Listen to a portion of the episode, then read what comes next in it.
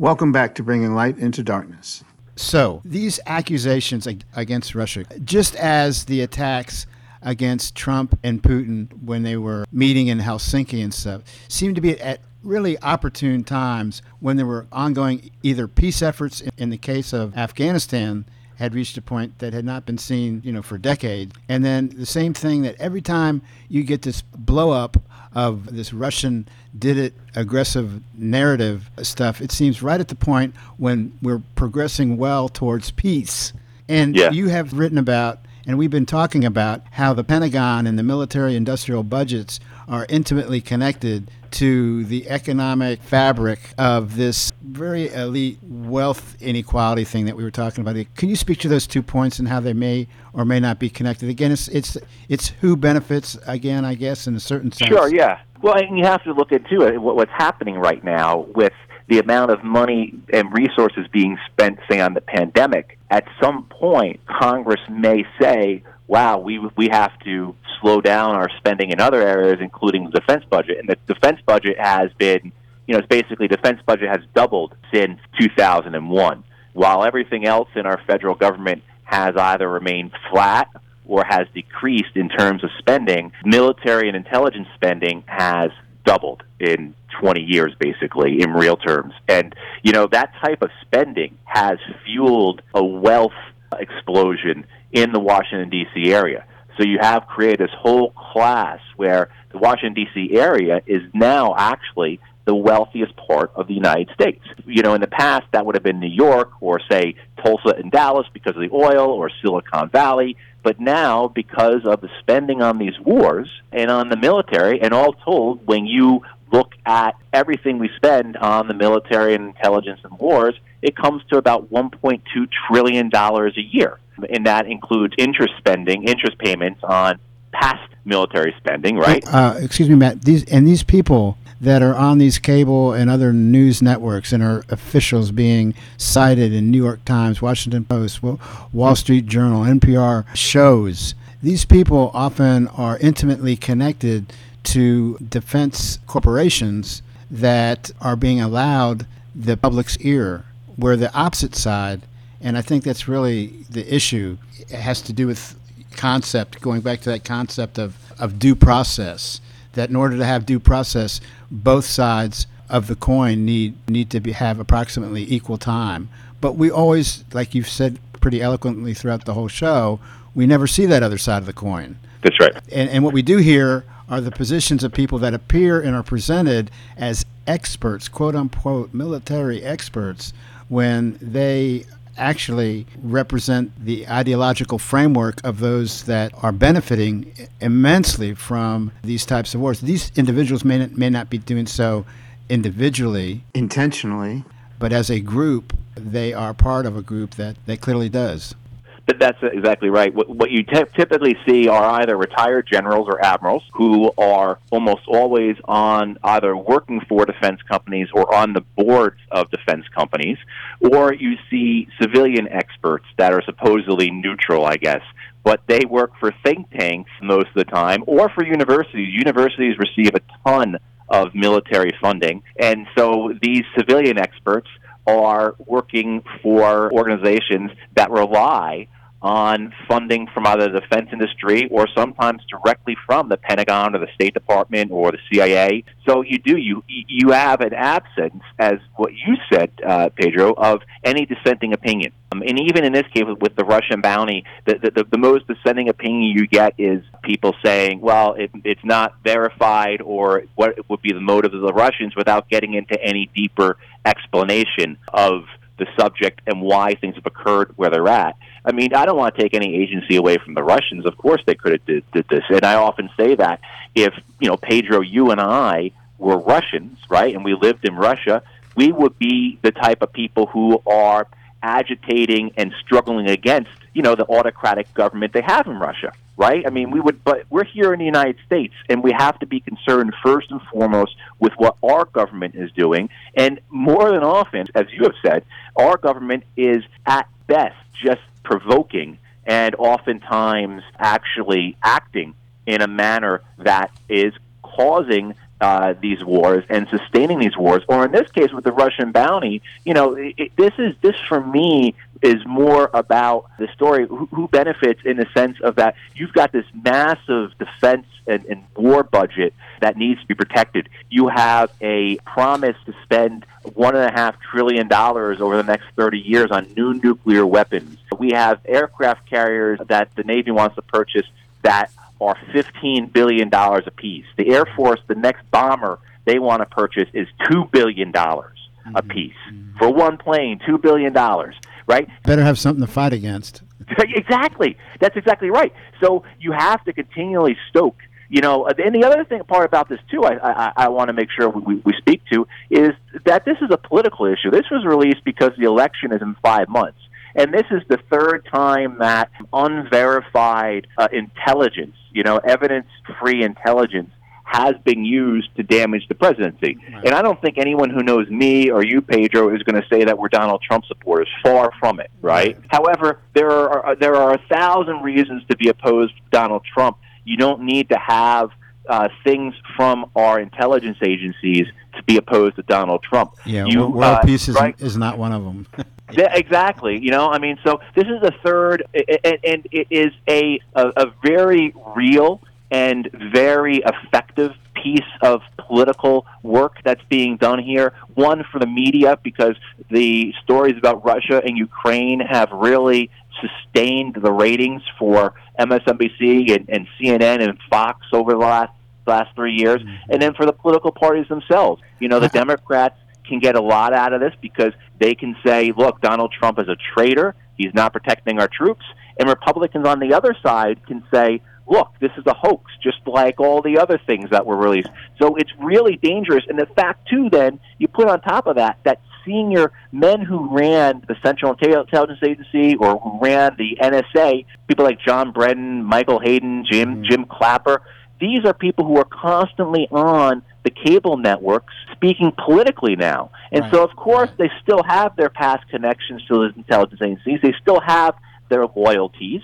So this is a really dangerous, you know, and in the middle of all this, you have you and I and everyone who's listening and everyone else in the world, because in the middle of this, we're stuck between the United States and Russia, that between the two of them have 6,000 active and armed nuclear weapons. I think right? the point there, yeah. too, is that we just went through seven or eight scenarios where we were told one thing, whether it was the Ukraine, whether it was you know right on down the list with the gas attacks, etc., and everything else, and it turned out to be another. Time and time and time and time again, they were wrong. Yet once again, we are told who are you going to believe, our intelligence officials or Vladimir Putin? You know, show the right. evidence Hey, listen, in the last few minutes that we have, I wanted to play because uh, th- you're really getting to the crux of a major theme that needs to be repeated and explicated time and time again the impact of media and the way that they're shaping it, not from journalistic standards, but from a narrative kind of fix the facts around the policy, if you will,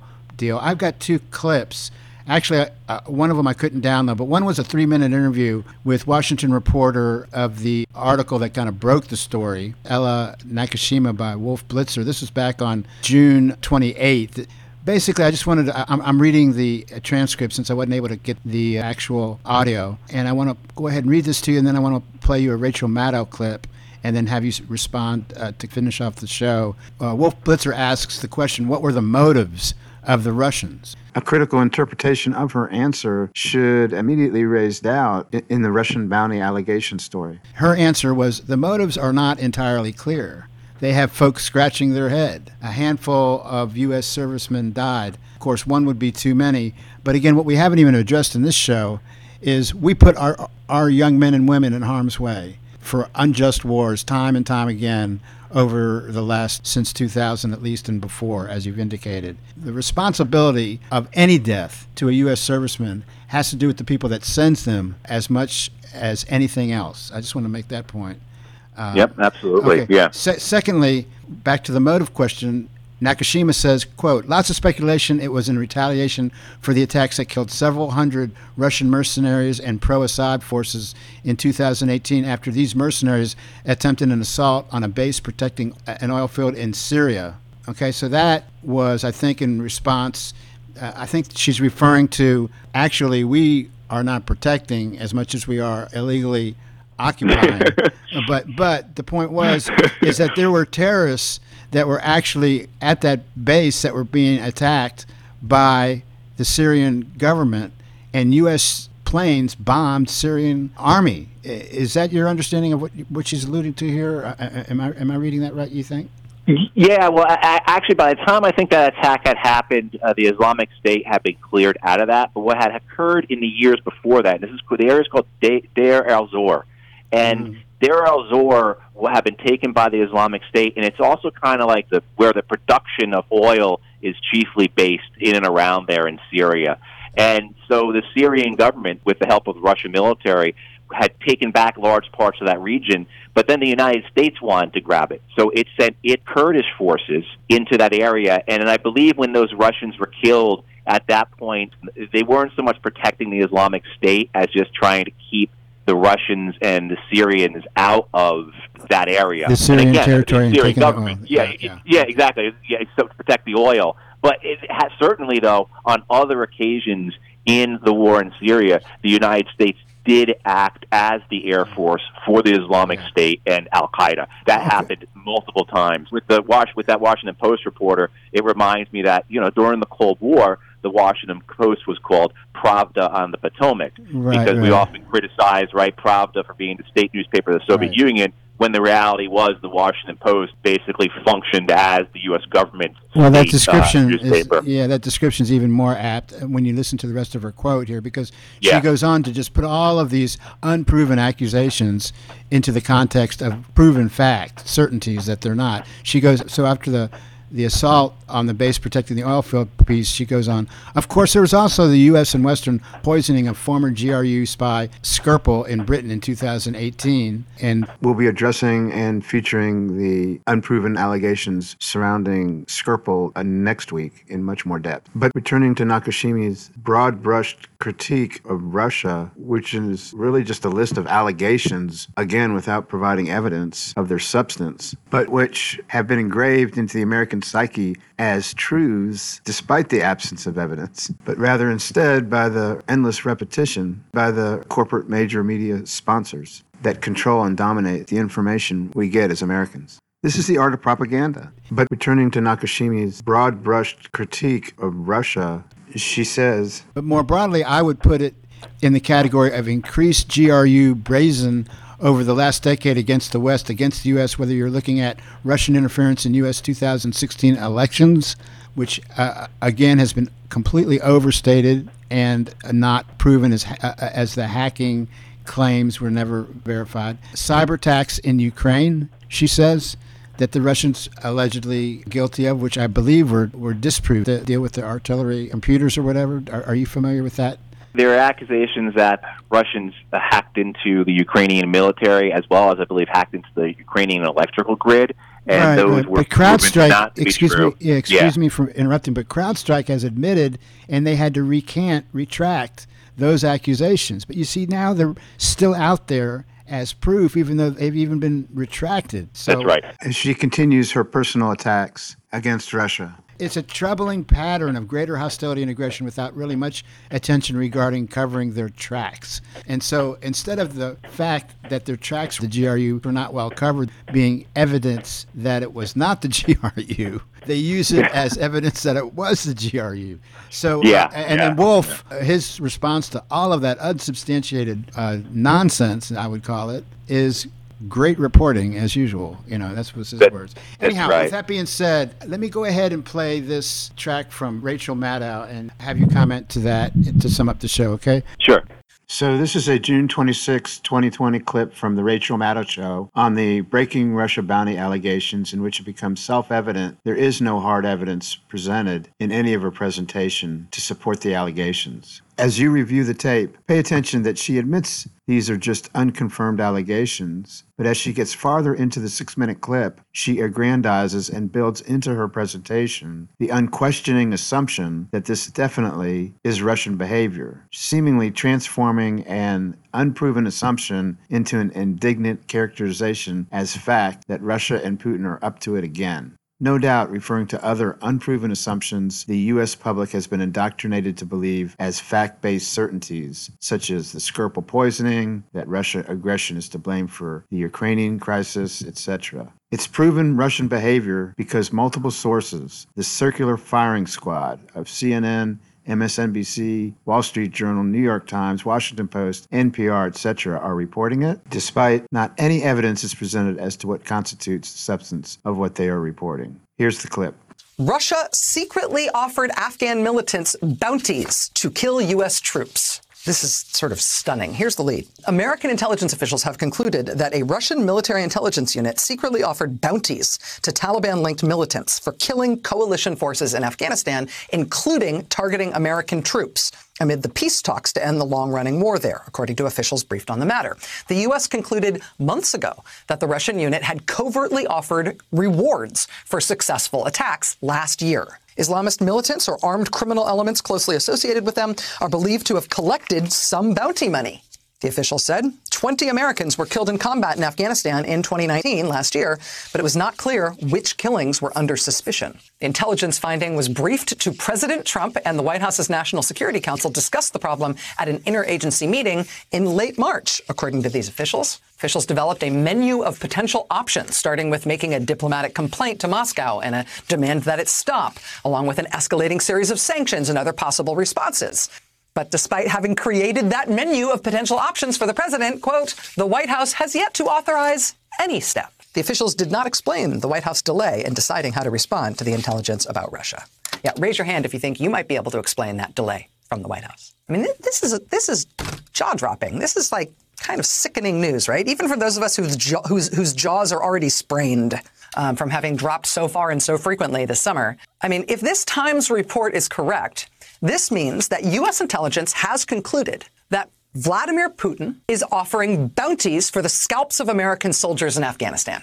Not only offering, offering money to people who kill Americans, but some of the bounties that Putin has offered have been collected meaning the Russians at least believe that their offering cash to kill Americans has actually worked to get some Americans killed. The Russians at least believe, if these bounties have been paid out, that the people to whom they have offered this money have successfully gone out and killed American soldiers because of it, and the Russians have therefore paid for that service. And President Trump was told about this in March and he has done nothing, nothing about it. He was given, what did they describe it as? A menu of possible responses. And so far, he has chosen off the menu that he'll have none of it. Thank you. He'll do nothing. I mean, there are there are 20 American families grieving today, grieving right now because their American soldier, their dad or mom or son or daughter or brother or sister was killed in combat in Afghanistan in the past year. Imagine you're a member of one of those families and you have just found out that Russia may have paid for the death of your loved one. Cash money paid as a reward for killing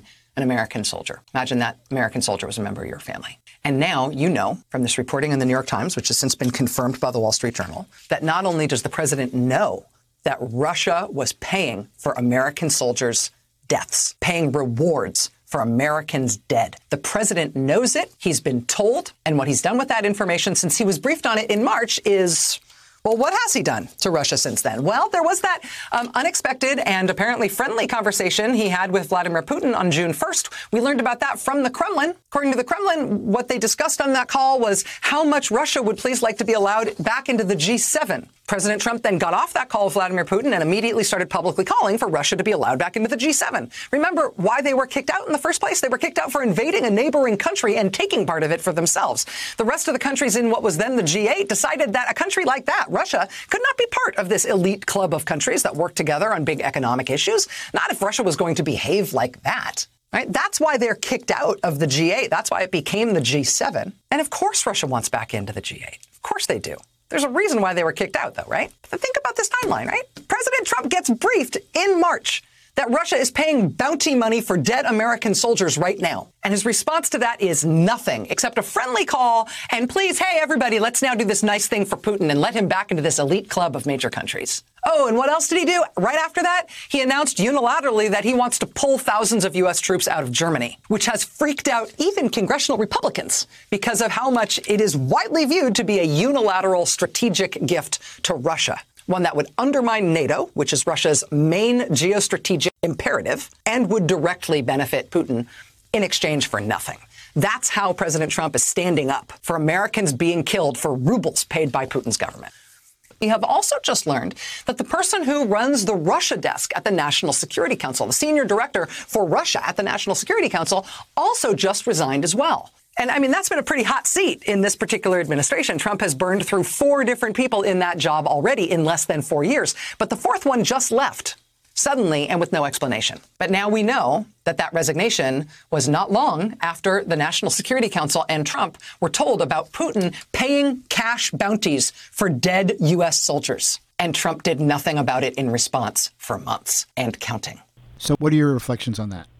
Well, I mean, first, the, the, the Maddow comments are disgusting in the way that she puts forth the pain and suffering of the families of the soldiers and Marines killed in Afghanistan. When the reality is, as you said earlier, Pedro, they died because they were in Afghanistan. Uh, the Taliban does not need any more incentive to kill our soldiers there than the fact that our soldiers are there. It's clear. And so the way that she utilizes that is really quite disgusting. And it's all political theater, right? It's all to get ratings, it's to get people upset, it's to get people to continue to watch. And it's just disgusting. But, you know, with the journalistic standards and everything, it would be appropriate for me, uh, or appropriate, I think, in general, if before they launched into what the intelligence community was saying, or after they then said, and this is a reminder, these are the people who lied to you about Guantanamo Bay, who lied to you about Iraq, who lied to you about the torture program, who lied to you about the drone program, who broke into the Senate computers, you know, and who then lied and perjured themselves in front of Congress about spying on the entire American population, you know, and, and taking all our emails and phones into their databases, you know, and on and on and on. Um, it, that that I think would be good journalistic practice, but that is never done. And again, even if hey, uh, say these are all true, uh, say these, these reports of bounties are true. Again, the reason it's occurring is because of a chain of events, a chain of reactions. In the 1990s, I think it was about 100 or so uh, retired admirals, generals, ambassadors, foreign policy type people wrote an open letter to the Clinton administration saying, do not expand NATO. Do not expand NATO east towards Russia. And this is what they were talking about. This is, is why they said that, because if you provoke and are hostile to Russia, how are they going to act in response. And so it's it's really quite astonishing that you know you listen to Ellen Nakashima from the Washington Post when she's talking with Blitzer. The way she describes it is as if the United States is almost some innocent bystander. Victim, that, like, victim, right? Right, right, yeah, Yeah, that yeah. we're just standing, the United States is just standing on the street corner, and Russia comes up and is mugging us for no reason. You know, yeah. I mean, th- you know, let alone all that. Of course, this is what's going to happen, and this also to me shows Pedro how much of a bubble most Americans are in when it comes to the wars overseas. Right. The notion that somehow another nation may fight back, or there may be consequences of our military actions, such as our soldiers being killed. And like the, the fact that Rachel Maddow could then say she's shocked about this is just just shows how, how secluded we are from the effects of our wars and how removed we are from any thoughts of the consequences of them. You know, just again with the, the, the journalism, Russia did not absorb parts of Russia did not invade Ukraine. There's no Ukrainian military in Russia in the sense of like columns of tanks or, or companies of soldiers. There's there's no and, and and and actually parts of eastern Ukraine wanted to be absorbed by Russia, and Russia said no. You know, I mean, like so, like it's, it's factually inaccurate what they're saying. It's not even just the rhetoric; it's the facts that they're presenting are wrong, That- forming and influencing, you know, millions of people. That's exactly It's the very point. dangerous. That's exactly the point. Very point. dangerous. It, it, Yeah. It's the way that they manufacture the revisionist history and then use the revisionist history as fact as an, a, really a false assumption that they then build their arguments off of, which she does in the way that you just described. In psychology, You know, this whole idea of Russia as the aggressor, projection is a defense mechanism that involves taking our own behavior or unacceptable qualities, or even our own country's unacceptable qualities, or foreign policies for that matter, and placing them on other people, on another country. Projection is often the result of a lack of insight and acknowledgement of our own motivations and feelings and actual historical actions, as you've kind of indicated. And when you have, you can only have that successful projection be successful if there's an ahistorical mindset, which our media ensures by its role, it seems to me but it's always someone else causing the problem, not that we uh, have anything to do with the problem ourselves. And I think your point earlier about how important it is for American citizens in a democracy to be responsible Uh, to take responsibility for our government's actions. These actions are not just wrong, they've killed millions of people in Iraq alone. And if you just think yeah. about that for a second. Listen, Matt, if people want access to some of your work and continue to follow your analysis, is there a, a website or a method that you would suggest they find in your work? Sure. You can go to, I belong to a think tank called the Center for International Policy. Um, and you can find some of my work there as well as the work of my colleagues. And we are unique in the think tank world in that we do not accept corporate donations. And then I have a website as well, MatthewHoh.com. If you just Google my name, Matthew Hoh, uh, H O H, you'll find stuff that I write, videos of, uh, of, of interviews and such. Well, listen, it's been a great pleasure visiting with you. We'll definitely stay in contact and follow your work and hopefully have you back on in the future. Thank you for your service and your continued service to our country and to the pursuit of social justice in this world. Thank you, Pedro, and thank you for what you're doing. All right, brother. Okay, so thank you for listening tonight. Do not let yourself get played as a chump. Arm yourself with historically contexted ideas that you can trust and that we source out. You can do so by going to pedrogatos.org to critically study our show content if you like. That is pedrogatos.org. See you next week. We take you out with Land of Naivety.